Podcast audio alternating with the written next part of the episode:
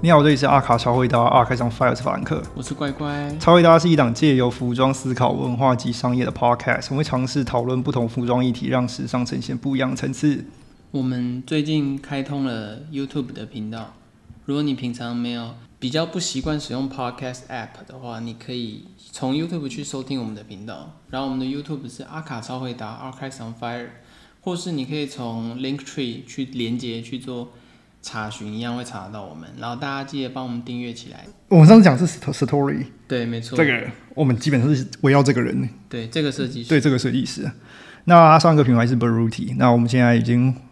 呃越来越迈入他现在的状态了。没错，那他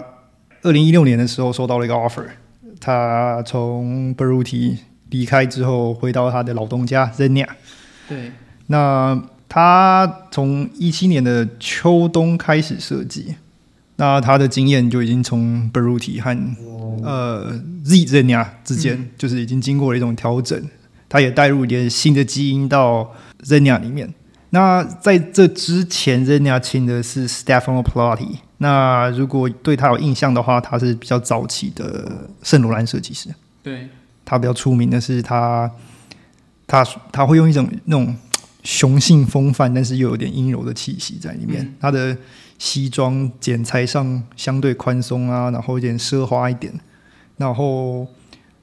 他的时间点是 Zenia 是需要一个新的设计基因进去，对，它需要一点精品化的元素。对对，因为在 Pilate 进入 Zenia 之前，Zenia 是很像是那种纯做西装的品牌。没错没错没错，对，然后 Pilate 进去把 Zenia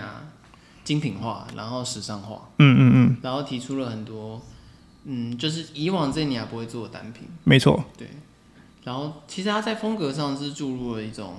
新的元素，因为 Zenia 在 Pilate 进入之前其实蛮保守的啦。对它哎对基对本上就是西装啊衬衫。但是皮拉提进去之后，它开启了 Zenia 很多不一样的机会。但当然，我们现在的理解可能就是比较像时尚啊，比较像精品，就是我们秀上会看得到的东西。它等于是把他在圣罗兰的经验投入进去到 Zenia 这个领域里面。如果用一个简单一点的这个想象去想说两边的呃怎么样，两边的形象有什么不同的话，那如果早期的 Zenia 应该就会是一个很深沉的灰色西装，给你一点庄严感。对对，然后等 Prali 进去的时候，你会看到他会使用像是呃三个三个不同对三个不同呃织纹的丝绸，对，然后做大衣。嗯，然后这之间的距离，就大概可以想象得到它到底有什么差别了。那我们现在又有他离开之后，Satori 又又回来了。嗯那他在回来的时候又带了一点什么东西？你觉得？我觉得 Satori 最直接就是他把青年元素跟休闲元素拉回到 Zenia 里面。嗯，可是因为其实如果我们纵观去看去看的话，Satori 回到 Zenia 的时候，他做的第一件事其实是那个结构体系的改制，对因为他等于是把 Z Zenia，然后 Zenia 到 Zenia Couture 对全部拆开来，对因为这要回归到最早的皮拉提那时候，皮拉提那时候 Z Zenia 是打年轻线。嗯哼嗯哼， Zenia 是它的主线，对，它也有 Zenia Couture，对对强调高级定制的部对分，对对对对因为这因为皮拉提它是圣罗兰出来的嘛，嗯当然它最早不是在圣罗兰，只是说它在圣罗兰建立起它的名声，对，没错，所以它在高定啊或是精致做法上也是颇有他自己的想法，所以他把他的那个感觉移植到了 Zenia 来，所以把 Zenia 一样开出了这些分支，嗯然后 Satori 进到 Zenia 的时候，在他的服装展演出来之前，他第一件事情做的其实就是重新建构他的这个系统。哼嗯对，因为他把 couture 变成修上款，嗯然后基本主线一一那个 Armenian Giado Zenia 嗯，就变成一个很常规的商品款式。对，然后 Z Zenia 整个运动化，不要把造型简化，应该应该不说造型简化，应该说看就是的确他他的造型上没那么奢华了，对这很没错明显，他的造型上没那么奢华，但他把运动元素加进来嘛。嗯，我记得他刚回来的时候的那一季，就有那个有点像划船队，就是他的那个他的裤子上面是红色、白色的这种相嗯间的颜色，它有点像是那种划船队会有那种制服。而且轮廓很像运动裤，对对对，轮廓像运动裤，我觉得这都是这都是优点，因为当时的风气就已经是正式服装要跟运动服之间的距离要缩短。对，而且他做的第一季就有球鞋，哦，对，这个这个我这个我这个我有印象。球鞋就出来了，嗯然后这这个结果导致它的呃制造过程的工段其实是有在做呃少部分的简化，嗯，所以让下单这件事情变得很容易。那如果下单变容易的话，基本上客人如果共鸣感比较强的时候，他等待时间不用那么久，那他直接定制的机会就变比较大。嗯，那这是他在刚回来的时候的缔造的一些小改革。那蛮明显是成功的，因为呃他他已经他已经他已经任职到现在了嘛，嗯，这也几年了，这也蛮多年了，他已经回来到一段时间了。那他在二零二零年的时候，其实又注入一个新的，我们说新的基因吗？对我们，我觉得我们觉得算是他的他在 Zenia E 啊生涯的转捩点，对，他是应该说是一个更激进一，在 Zenia 这种品牌里面算是一种更激进一点的做法。嗯，因为你毕竟是一个百年的品牌，你已经有一个百年的地基在那边了。你你让一个外人走进来去，应该不算践踏，应该说你在让外人走进来去指挥你的。指挥你的兵马，这个这这这个这个这件事情，这个是你必须要有一个很好的基础，然后有一个很好的承受能力，你才愿意去做这件事情。那他请来其实是 Fear of God j e r y Lorenzo，对，然后他们在二零二零年的时候做了一个 capsule，一个胶哦，讲讲胶囊系列就很怪，他反正他是小系列，他就做了一个很小小型的系列，那基本上就是一个三十几套的呃的的呃的产品。对，那这个很明显影响到他现在啊，因为他现在整个整体上其实越来越趋近于呃，把休闲跟正装的界限打散，嗯因为毕竟这是一个大型趋势啊，就是基基本上那个小系列等于是一个开端了、嗯哼因为从那个小系列诞生之后、z e n i a 就完全往比如说街头化或者休闲化的方向走，对对对对对对，甚至到了现在，如果最新一季的 Zenia 大家有看的话，它的西装比例已经越来越少了，嗯哼嗯哼，然后它的西装越来越休闲，他他其实已经不需要用西装做门面了，对因为大家已经认同西装这件事情已经是品牌型的基品牌基因了嘛。嗯，他们更想看到的是你怎么把，应该说在走男装上，嗯男装走秀这件事情上，就是你的广告门面这件事情上，我们已经越来越不需要使用西装作为作为那个你的保护伞。因为像西装这种核心价值的东西，嗯哼，嗯哼，它其实袖上还是会有，只对是它已经不会像以前满就满全主都是打西装，对，已经不是会是一个主打的状况。对，而且它越来越增加都是比如说科技面料的混搭，嗯，或是针织，或是等针织的混搭，就是越东西越来越丰富了。嗯，那那我们来移到下一个，就是 Fear of God 来讲一讲，它到底是一个，我觉得有些人很耳熟，刚才有些人很很陌生。等我觉得大家应该算熟了，我觉得大家应该多少都会看到。它应该算是一个就是知道的就很熟，但是你不知道，你可能就是完全是绝缘体。哦，对，我觉得这跟现现代的演算法是有一大很大的关系，因为演算法只会推荐你喜欢的，就是只会推荐你喜欢的东西。尤其这种这个类型的品牌，基本上如果它不跨足奢侈品的话，很少人会去，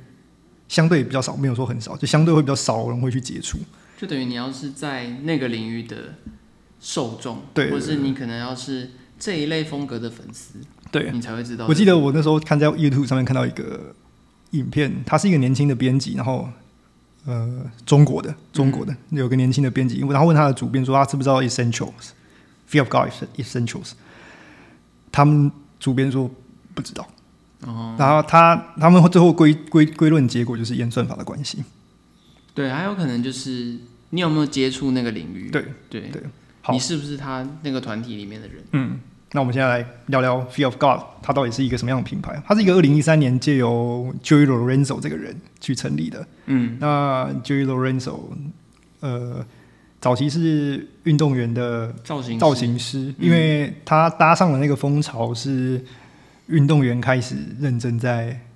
打扮自己的时候。嗯，对我觉得这个这个现在现在想应该会觉得说，啊，这不是运动员很早就会打扮自己吗？但其实早期的时候，可能这个这个这个这个风气可能才大概近十年到十五年才才才建立起来的。不过运动员是真的很需要造型师啊。啊，对，呃的确，我觉得如果就 这有点题外话，就是如果运动员，我们知道运动员很有钱嘛，嗯对因为他对薪水很薪水高，很高，尤其如果你是明星级，嗯，但是其实你一天可能十个小时都在训练，嗯，如果你是一个认真的运动员，对对对对，所以其实你能够接触，比如说好造型或是风格，嗯甚至时尚等等的事情，时间几乎是零了、对对对对对，所以你你如果今天想要曝光，或者是想要去营造你自己的风格，甚至是说在媒体前面有些有一些 personal branding，对对对对，或是你个人风格的建立，其实你很仰赖造型师的，对对对对，因为基本上你要那个运动员自己去看风格然后买衣服，其实很难，没基错本。上都是别人帮忙买而。且早期的话，应该是我小时候的时候，他们入场基本上是没有看板可以站的，对，他们就直接入场。但是现在越来越多那种发表会或者什么，他们需要解释一下他们这一场，比如说上一场打的状况到底怎么样了。记者也会问、啊，对对对对，所以他们越来越越越越来越多一些呃公关形态的活动，所以才会造就说 Joey 这 Joey Lorenzo 会有这个机会接触到造型运动员这件事情啊。那他包括他造型运动员，然后他的他其实也有接触一些名人呐、啊，他是借由一些生活，就是很多 personal connection 一些个人关系去去去去打通了他的道路，嗯，然后最后成立了他这个品牌。那他成立的品牌最大的初衷是因为他造型上遇到瓶颈了，就是他其实他想打造了一个呃形象上是多半是参照他以前年轻时候看到电影的那个模样。那最明显的是那个早餐俱乐部那个呃 John Bender，你、嗯你对这个角色有印象吗？不知道啊他，我觉得他其实算是，我觉得在美式文化里面算是他是一个 style icon，我可以，对我可对以，对他是一个早期呃 grunge 的就是一个代，就是形象之一了。就是他有点精致，但他又很粗犷，哦，对对对对对对对，他是对很介于那种中间的中感间觉。对，没错。对，那他早期大大概都是借由这种形象在做他自己的品牌，然后嗯等到他大概走到大概第六个季度的时候，他决定说：“诶，转换一下，我们方向应该要更精致化。”嗯所以也是因为方向上的转换，而被 Zenia 注意到说，这东西其实是可以融合的，他们之嗯间可以做到一个结合的结合的呃地方。哦因为他们他们等于是一个品牌是以街头出发嘛，嗯嗯嗯然后最终想要走向高端精致化高端精致化然后另外一个是以高端精致出发，对，但是最终想要休闲化。对对对，他们等于是，找到一个交叉点。对对对对对哦对，他们都会有一个交接的地对方。对对。那与此同时，呃，他也接触了另外一个更呃怎么讲更街头一点的品牌叫 Park Sun，因为它不是品牌，它是呃商店，嗯，它是一个零售商，接触一个零售商叫 Park Sun，他们之间也是做了一个合作，也是之后创立了一支线叫 FOG，然后最后再转更换的名字叫做 Essentials，就基本款，就然是我后们现在大街小巷都可以看到那对阿真的迪在穿的，真的很常看到，对，很常看很常看到，不然正版盗版啊，反正就是一堆阿迪在穿。嗯，对，真的，那它的品牌核的造型上的核心也是从就是原本就是很 grunge，就是你要你要 sweat，然后又要增加一堆方格，然后嗯可能再穿一个很大、很大件的棒球外套，然后最后变成是用单一配色，然后几个色系下来，然后一个非常小 logo，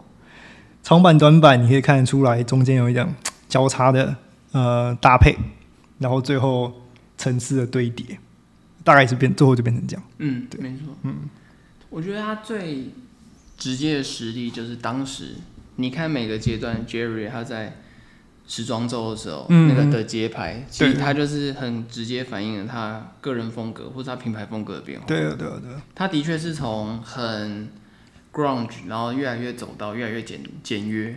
然后他甚至中间有段时间是很 grunge，然后外面又罩了很素的单品，嗯嗯，对，但它里面是很 grunge 等等的层次方式。包括它跟 Nike 联名的那一双那个鞋型，嗯，因为大概后来出了大概三到四个颜色，那个鞋型你也可以看到它就是越来越极简，对，它对它是越来越精致化、极简化，对，可能也跟他个人想法有关啊。因为呃这边可以讲到它的核心，就是品牌的另外一边核心价值，就其实就是基督教，它其实在因为宗教的呃素养可能越来越提，他自己素养提升之后，他在教义里面得到了一些灵感，灵感，然后最后转换成他的呃设计风格。嗯，啊，你也可以看得出来，他其实越来越讲究的是那种清教徒的生活，就是你要有呃，你要努力勤奋工作，你才可以得到一个好的结果。所以他越来越往那种极简之外，他越来越走的越来越像是功能取向。嗯，对，他也越来越，我觉得他，我觉得他的衣服的走向是越来越希望你实际上是日应常用它，对都可以对使对用都可以使用它。对你不是穿来就是为了一个造型而已，你是对真的在用这个衣服，虽然它很贵，对，没 错，它价真的很贵，它价格很高它，真的价格很高。哦对嗯，那你觉得它在这两个品牌，嗯你有两个完全不一样的造型造型中枢，嗯，那他们之间的合作，呃，你刚刚说它契机点可能是在呃两边的两条线有两条线要交交接对的地方，的地方。那你觉得他还有什么其他其他愿意沟通的东西吗？我觉得，我觉得一个最直接的例子就是 Jerry 他想要把自己的服装，比如说原物料，嗯或是制造技法、嗯，工艺的部分，再往下一个 level 去提对，升。要往高级精品的方式去走，因为嗯因为在当时的那个契机点，其实 Fear of God 也越来越贵，对对对对，它已经贵到变精品价格了。他在 Collection Six 的时候，他已经比较偏向是工装，然后再极简了。对，他已经减到一个，就是这个已经是大概是一个雏雏形都已经出来了，那他要怎么再往上面去堆叠它的价值？对，因为当你的单品很简约或是很利落的时候，对对对你基本上你的质感要能够体现，嗯你的精致度就需要大幅提升。对对对，没错对。然后再加上，就像我们刚刚讲，它价格越来越贵，嗯哼嗯所以它就开始希望在工艺上有更高的层次哼，。对。那相反，另外一边，Zenia 它有极高的工艺技术水平，嗯不管是布料还是到制衣嗯上，嗯，但是它在服装的形象跟轮廓上，他们希望可以更青年化或者休闲化的导向。我觉我觉得也看得出来，就是 Zenia 那时候，他不断的是把呃当时流行的，就是比如说你里面穿的是你里面穿的是相对是正装的状态，但是嗯你外面你要套机能机能性机能服装的外层。嗯，光他已经把这一套带进带进品牌的时候，你就已经知道他其实是越来越想寻找呃年轻一点的基因注入到自己的品牌里面。因为其实 Satori 他在 Satori 他在，我觉得他在比如说一七一八的时候，他都有尝试做一种变化，就是他把很多我们不会觉得跟西装搭在一起的对款对式对，放在反正西装里面对，嗯比如说背心配西装，或者是 T 恤配西装，然后甚至到比如说他把 Polo 衫变得很宽松，对或者是把 polo 衫拉得很长，然后在它的裤型上会做出很多，在当时比较传统的氛围里面，可能会觉得那样子，比如说没精神，对对，或者是不够利不够落利落嗯等等方式，他把它的比例放宽，然后长度加长长，长长，对，去延伸出它那一种。休闲感，甚至有点滑板取向，因为对我记得他在某一些季度会拿出一些类似滑板鞋，就它很明显有参考滑板鞋、嗯或者是街头风格的对单品，然后去把它应用在一些秀上的展现上。对那还有像帽子嗯嗯等等的，因为其实，在 Satori 遇到 Jerry 之前，我觉得他比较像是在单品上做变化，嗯嗯但是他欠缺一个精神或者核心价值上直接往青年化跟休闲化去灌注的那个力道。嗯，他只是在装饰越来越年轻，嗯它是在单品上，你会看到哦越来越多年轻人会穿。嗯对对对但是他欠缺一个人很有力的力道说，我就是往青年文化打这样。嗯嗯嗯，那他遇到了 Jerry 的时候，Jerry 等于是补足了他这个取向，对对他帮他他帮他开了第一枪了，啊对就是告诉你了，他们现在整个品牌要往这个方向导入，嗯嗯对，因为在遇到 Fear of God 之前的 Zenia，他比较像是他想这样走，但他都是在单品上做变化嗯，。对对对对，那他遇到了 Fear of God 之后，他是从整个品牌形象跟风格都往青年跟街头方向导入。嗯哼嗯对，再加上品牌本身有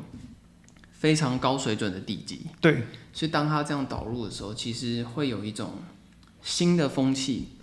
因为我们会知道一般的街头品牌都是从街头出现的，对但是 Zenia 现在的做法有点像是一个非常高级精致的街头街品头牌品，牌，对，它就会在男装圈会呈现一种新的气象，而且的确，它这么做之后，开始有很多街头品牌开始精致化了，对对对因为大家都发现它是一种可复制的模板，对，而且它是一种新的形象，新的形象，就是它是新的，以前比较不会有这种东所西。以它完全就是反街头品牌所谓的 drop out 那个 drop culture，对对，因为它等于是因为那时候也正好，比如说某一些正装精品开始街头化，对对对对，那 Zenia 它是因为它本身地基非常稳固，嗯所以它当它往这个方向走的时候，它会走的力道很强，嗯会特别有感。对，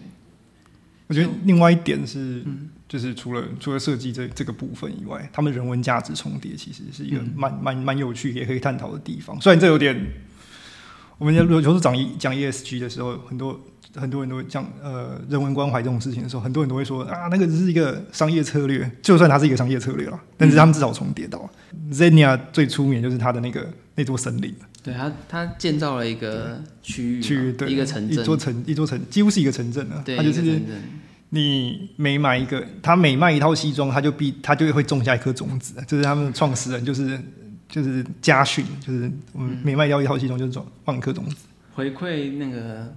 大环境自然对，对回对馈自然，呃毕竟他们也是用了很多大自然资源，对，对，然后包括他们在培训他们的呃裁缝，嗯，他我记得是他们是有投资学校的，投入在呃培育新一代的裁缝这方面，就是比他们对呃价值传承这件事情还蛮重视的，刚好跟呃 Fear of God 的人文价值的呃理念刚好有跟刚好刚好重叠啊。我觉得 Jerry Jerry 是一个非常呃非常刁钻的一个人，就是这 他其实你不要看他说说你要跟他联名怎样，然后对他有什么好处，就是他如果就是某某一块真的是他他不喜欢的话，其实他其实也就不会想跟你合作。嗯，对，这你这很明显，在很多地方他其实都有透露出这种呃气息啊。就是如果如果他觉得你三观跟他不不合他他就就宁愿不要合。对他你会宁愿不要合作，因为他其实因为 Jerry 其实本人也是对黑人社区有很大的投入啦，嗯，不论是呃金钱上啦，或或者是呃直接本人下去协助，他其实在和和和他在教会上面的投入，其实呃就是嗯他花很蛮多时间在这上面的，所以刚好他们人文价值上也达到达到了一个平衡，所以在设计啦、商业上啦，他们需要商业上需要对方，他们设计上可能需要提升，也是需要对方，那他们在人文价值上也重叠，所以这变成是一个近代以来，呃，我们看到两个不同取向的品牌合作之中，一个相对比较完整，然后又是一个结局，也是一个非常好的例子。就是我觉得他们算是，因为当时就是联名宇宙嘛，嗯每个人都在联名，对对对但是我觉得他他们这两个品牌在当时的联名算是非常 match，对就是各方面都吻合，对，然后有需求的也是互相补足，嗯嗯对，所以他们的联名也造成了很大的讨论啊。对，我觉得最后结果来说也是双方都得到他们想要的。没错，而且你看后来两个品牌的导向，你也会知道，那次合作之后，两个品牌分别开启了自己另外一条路。那这个小系列里面，总共刚刚也讲到三十八套。嗯嗯，然后我给他自己的定义是：如果你拿青年文化去看的话，就是一个滑板少年，他需要穿皮制品，就是他就是 Upgrade，他就是要 upgrade upgrade，就是他他他已经点满了他的他的加九宝剑要拿出来了。对对对对，然后，如果你是用一个上端一点的话，你是一个白领的话，那你可能是想要穿成一个你从星期一到星期五都要像是星期五的样子，专职啊。转职啊，对对对。那你你你是怎么看这他们这个造型的？我觉我觉得这个当时我觉得有趣的点是，你可以在它的系列里面嗯看到两种品牌互相的，哦，我不能说拉扯啦，就是协调，嗯协调嗯对他们有产生一种结论，对这样不管是你在肩线上做的变化，嗯，一开始他们那种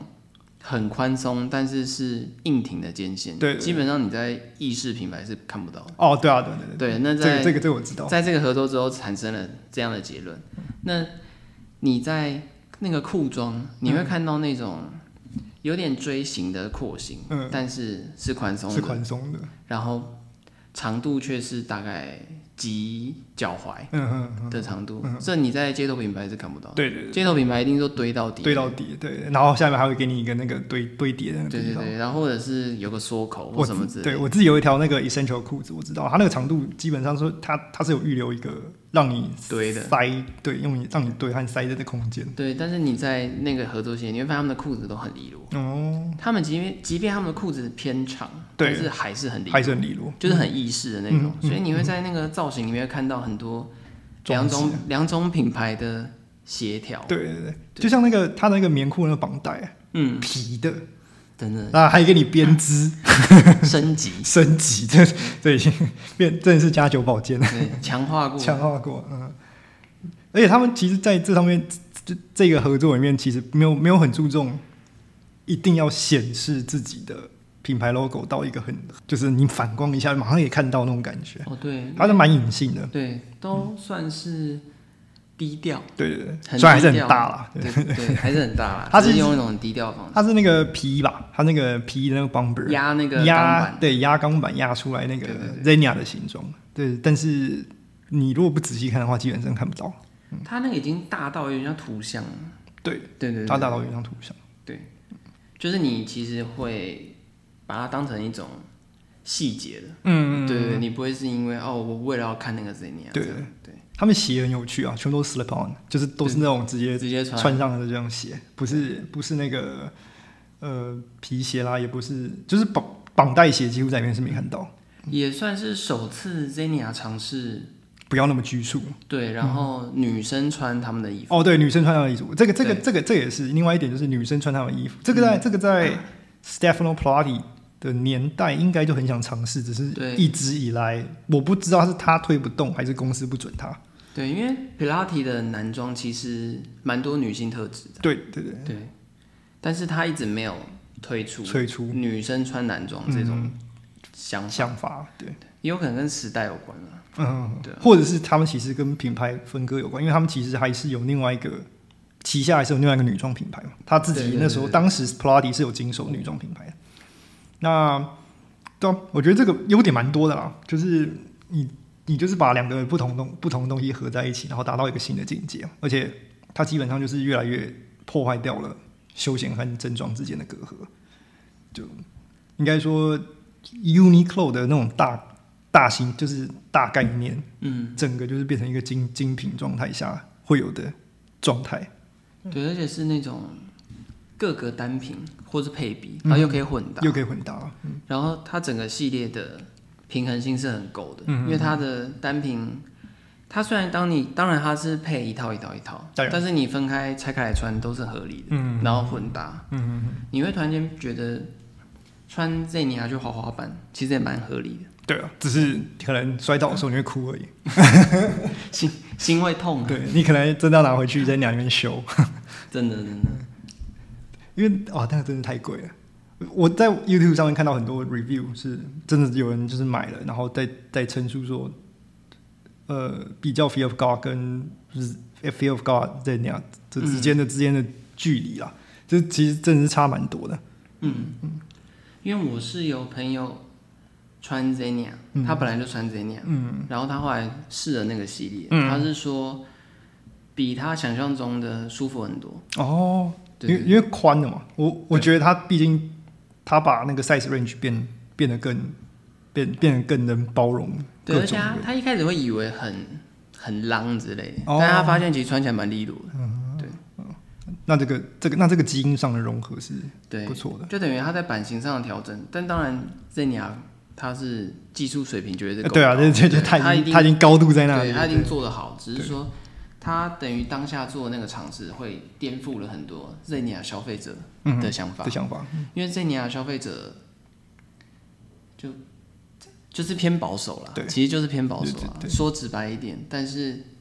等于是他们用了这种方式去说服他们的消费者，嗯不管是比较。高龄的，对或者是期望买 Zenia 但是比较低龄的，嗯他们等于到达一个他们都可以接受的状态水。平，对，所以我觉得他这个合作算是，我觉得在当时联名宇宙一大堆品牌都在联名里面，对它算是很亮眼的。对啊对，昙花那个一现而已，他就不会让你再看到第二次。对，然后他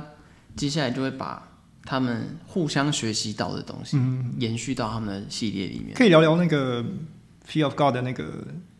呃 Collection Seventh，嗯，他第七季的时候其实就已经在在他在 in interview 里面就讲到说，因为这一次的契机，他其实发现了他接触到了意大利的工厂的呃不同制成，那他其实已经更更了解了精致工艺是怎么运作的。那早期 f i a g a p 他其实一直在讲是他他想要美国制造，嗯，但是就是这一定是有一个水平到那边的时候，你真的就过不去了。对，因为毕竟美国制造不能算是精致时装的一个供应商啦。对对对对对，对你很直白的讲。就你很就是很很明显去看他的话，他他是有一个门槛在那边的。嗯，那他后来接触到了以后，他知道制成之后，他其实有一部分就转移到转移到意大利去制造了。那在 Collection Seventh 之后，你看 Fear of God，它也会出现很多呃西装类的东西或者出来，大衣、大衣啊西装类，然后西西装装裤裤，嗯，然后更多更多是他在这一次学到经验里面觉得可以延伸的产品，然后他又把它搬回了呃 Fear of God 里面继续制造，那也造就了他现在从第七季之后又做了一个叫做 Internal Collection，就是他常驻商品，嗯，对，他也也也达到了一个水准，他认为这些产品是可以常驻的，对，然后它的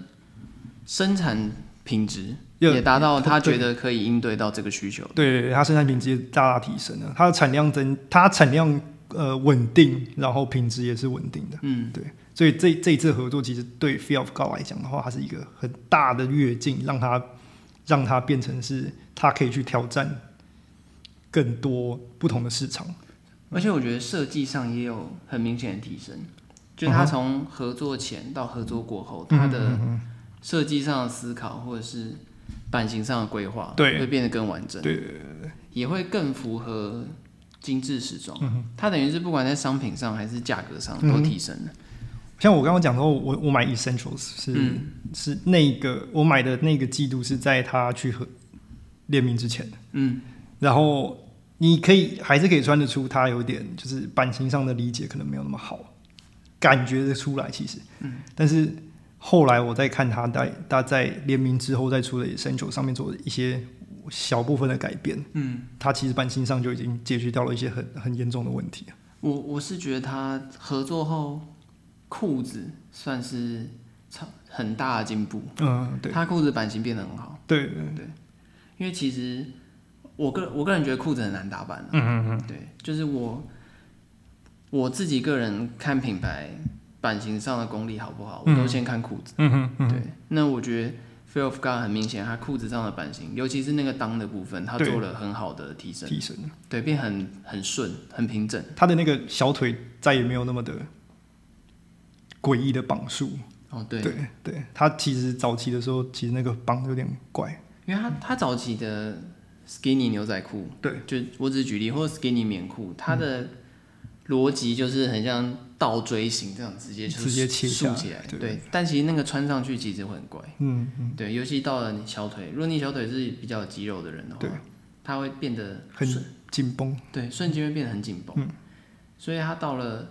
我觉得它在裤型上的变化，在合作之后有很大的提升，对，没错。对，它裤子会瞬间变得顺很多。那我们把话题再拉回到我们今天的主角 Zenia。嗯，那他经过这一次的他经过这次洗礼之后，他的那个休闲感的东西越来越越来越突出来，而且他是没有在怕展示在新的季度里面。嗯，而且我觉得他做了这一次，然后因为我们现在结果论了，我对们当然知道反应很好嘛，对，也导致了他后来的季度越来越敢做很，嗯敢做一些前卫的尝试，就是以往这一年不会做的，因为他已经开通了一个新的市场。对对就像他后来的某些季度，他有做那种，比如说斗篷，哦哦，对对就对之类对对的就对是对，一般男装不太会发生的东西，对对对他开始敢做一些尝试，或者是工装的，嗯、用很好的西装布料嗯做的工装外工套，装外套或者用很好的西装布料做的那种连帽的外套等等，就是机能感的。他但是其实是用连西帽装，布他连帽其实这种东西也敢放在盘那个对平台上。他其实，在之前就已经差不多就已经多少会放一点了，嗯嗯嗯，只是经过这次合作之后，他其实在搭配上面更敢更敢去使对，用，嗯然后他的单品更敢尝试，更敢尝试，对，两边都得到一个很好的提升。就等于他们互相都进步了嗯啦，其实就是一个很良好的合作。我觉得他的转他的转折点跟男现在男装上穿着上进程其实比较 match，比起其他品牌来讲的话，其实男生穿的时候穿对穿着上的保守态度，呃，本来就是抑制前卫发展的怎么讲阻力，对，就是男性穿着上的使用习惯。对使用习惯，但是他融的还不错，就是他至少顺着这件事情在慢慢喂新的东西给他的消费者，然后让他消费者是慢慢去被慢慢去接受这种事情，这比很多设计师还要花更多时间去观察自己的消费者，对，因为像 Prada 拿 Prada 来讲的话，他虽然真的是为了呃帮公司缔造了新的市场的呃范围，嗯，但是他没有把这范围给填满，对，很可惜的地方，他等于是推上去了，然后还来不及拓展、就对结束就了。结束了。对，对对，虽然也是一段时间了，我记得还是一个也是一个四四四年五对对四五，年，但是没有办法，他这个他的他的动力其实没有像 Satori 就是这么这么足，就嗯是你把你把高度拉高，但是你的销量啊，或者是你的消费者嗯，其实还是不太不太能接受。那 Satori 是另外一个状况，它是慢慢一步一步养。对，他是用养的，对，他就是这种养，你现在需要运动元素，好，那我就慢慢给你运动元素。然后你下一次你是需要你是需要潮流一点的东西，那我就慢慢把它转换成那个模式。那现在呃更多是那种一体化的服装，就是对你不管什么时刻都得穿的那种一体化型的服装。那它就是慢慢也是给你推入这种元素在。嗯那在一个需要一个最大动力的推点的时候，他引入了 Fear of God 跟他联名，推在另外一个高度上的时候，然后再慢慢喂。嗯，对，我觉得他的战术上很好啊，他的这大大战略也是对的。他规划很完整之外，他的核心消费者族群其实就是自己培养出来对的，，他花了很长时间去说服他的消费嗯者去接受这种风格，嗯嗯嗯嗯，然后就是一步一步慢慢来，对，就很稳健啊。在这个他这个路程上，我认为我我我我观察到是认识你的消费者这件事情。嗯，那你的消费者可能是需要被教育的，那你要怎么教育他？你要用什么一个沟通管道去让他得到更好的认知？呃，Story 都做了一个比较好的呃解释，嗯，所以它是一个嗯蛮好的仿造对象。而且他建立了很成功的转型或者商业模式。对，他的这个模式基本上也让其他同级的西装品牌，嗯就开始跟着他走。嗯对，当然可能不是用联名的方式，但是操作模式是你你可以很明显感觉出来有参考他这样，对对对比如说像 Dunhill 啊，或嗯是 Hugo 对 Boss、 ，Hugo Boss 这些以西装著称的品牌，多少都还是会参参考参考一下他对对就是对手对手是怎么做转型这件事情。没错，因为他们都很需要转型。对他们都很需要转型。那我记得我前前一期有是有提到说，像台湾品牌嘛，嗯，是你也是有这种很传统西装形式的，然后也有新比较中间一点，就是新出的那种西装定制店。嗯，那我们也看到他们也是在做一些努力，去想要拓展他们自己的业务，不论是形象上还是真的操作，就是真的实物操作上，嗯，有想要拓展他们的业务。那你觉得这这个范本，他们可以从中间学习到哪些比较比较比较重要的重点？我觉得如果嗯，我先说，比如说定制店想要转型对成品哎牌好了，成品牌如果你要从定做跨到成衣，因为其实做品牌嗯做其实品就牌就是成成衣衣啊了，对你你一定要量产，对你这不个可能所有都定做。对，你第一件事情要解决，其实就是你的生产嘛。嗯哼，那其实生产这件事情，我觉得如果你是一个定制服店，你有你一定会有一个基本的技艺或者高度在，对，嗯对，因为你都做定制了，所以我觉得你在生产上要注意的一定就是你的品质，不要不要不要，因为大量生产之后对是下降，不要整个大下降。嗯，其实品质做的足够好，你的价值就会上得去。对，对，但是如果你的品质顾不住的时候，它不仅价值上不去，它会间接拖累了你的形象。哦，对，因为这这一点其实在菲尔福卡它可以做个例证，就是它品质大幅提升之后，它整个品牌基调就上去了，对对对嗯对，你就觉得它变高级。这个这个可以看得出来，对，那因为它是定制服店出身的话，当然是要先解决成衣量贩的问题，对生产。生产那生产上，我觉得品质一定会是第一步，嗯，然后再来就是可以去参考，比如说像 Zenia 他们怎么样在品质跟生产上可以去让你体会到那种定制西装的连接性。没错，对，嗯当然定制西装一定会，比如说合身或者尺寸，尺寸问题，一定会优异于成衣。对，但是 Zenia 有把那种很强烈的连接性是贯通在一起。嗯嗯，对，这是我觉得定制服店可以参考的地方。而且还有一些就是售后服务了，其实 Zenia 售后服务其实做的很好，所以就变成是说它改改它 size 也可以改的很 match 到消费者，对，因为嗯 Zenia 应该算是它所有的成衣都让你改了。对对对，对，你要改就给你又会改。改，对，对，因为它是定制服出身的。嗯哼嗯哼，然后再来就是像比如说，基本上既有存在的西服品牌。嗯嗯那如果他想要做转型的话，我觉得基本上 Zenia 的商业模式是可以参考嗯，的。哦，对了对了。对，因为我我觉得，因为台湾遇到比较多的问题是，它可能又有品牌又有代工，哦然后在营运业务是营运上面的话，他们比较不愿意去做取舍，就是他在取舍上不愿意去减少他的盈利，去养比较不赚钱的那个部分。对，所以导致他不赚钱的那一块就就就长不大嘛。对对对但是如果真的要投入品牌的话，就是那个大量的 research 的时嗯间跟资金的投入是要是要放下去的。因为其实拿 Zenia 为例，它也是上游厂商转型啊，对对对对对，它没也是错，从他也是代工厂卖布然后代工，到最后自己做嗯自己品做牌。品牌，对，其实它是一个进程啊。对对，这路很长啊，基本上不用去不用去呃怎么我要怎么形容？他不用去。你不用去强迫他马上去盈利这件事情，嗯，而是你要怎么从错误经验里面越来越知道你消费者在干嘛，或者是你要怎么去投放一些新的信息给你的消费者，让你的消费者长大。就是你要去，就像 Zenia 一样，你要去说服或者是教育教育，你的消费者嗯，去认知你的现况，对或者是说跟得上你的产品，对这其实是很重要的。对，他不可能一季就完成这件事情。对啊，因为 Zenia 等于是等于是自己养自己的客群了啦。对对，对，他的客群的认知基本上就是品牌告诉他的。嗯哼嗯哼，那它的品牌透露出的单品，其实也就是在疏导消费者品牌想要传达的讯息。对，没错，他花了很长时间，其实他真的花了很长时间。嗯你从以前这样看过来，花很长时间。对，他从最古早到先教育品牌消费者布料的重要性，对，然后再到版型款式的重要性，对，嗯然后到最后导入精品流行取向，然后到到了现在，对对，那是一个很长的路。十几年的事情了。对对对，对所以他不可能是你今年两两到三年之间就可以得到一个很大的成功，或是对，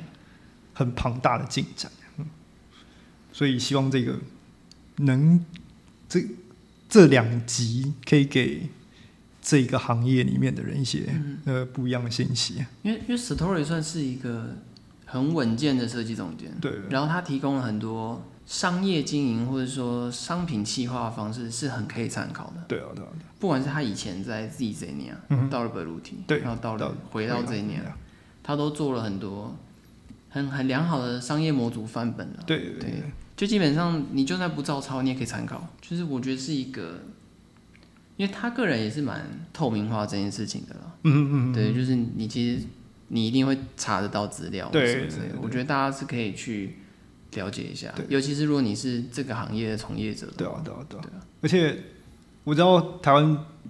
就是有代工又有西装的那种品牌，其实很很多都蛮想要拓展自己的品牌取向，然后变得是比如说变年轻啦，或者是就是它盈盈利增加啦，基本上就讲，它说很很多那种盈利盈利增加，只是都没有找到一个很好的管道，嗯，就想要业务拓展、啊，对对然后多赚点钱，多赚点钱。对但是其实可以先不用想，真的可以先不用想多赚点钱了。啊说实话，就是你们的这你们的企业量级已经大到一个境界了，基本上可以、真的可以不用想想多赚点钱，你应该想怎么多赚一点客人的好感度。嗯，对，更你更多一开始一开始是要往这个方向走，嗯、品牌形象提品牌升，形象提升。对你品牌形象提升了，你的业务量跟你的收入就会增加，增加，对这是真的。嗯，其实有很多例证啊，只是我们现在就不一一举例。对对对，真的有很多例证。呃这个只是我们今这次觉得一个相对比较好的例子啊，对，是一个相对好大家比较可以学习的范本。因为他算是他的成功有目共睹，对，没错。就是大家很明显很就明看显得到。那我们今天差不多就到这边，对，喜欢我们节目记得追踪我们，订阅我们 YouTube，在各大平台给我们五颗星。我们 IG 是 archives on the fire，记得点赞转发。有任何意见或点题，也可寄信 IG 小盒子和 Gmail。如果想更进一步支持我们，也可以抖内我们一杯咖啡，让我们有更多的创作动力。好啦，就这样啦，拜拜。拜拜。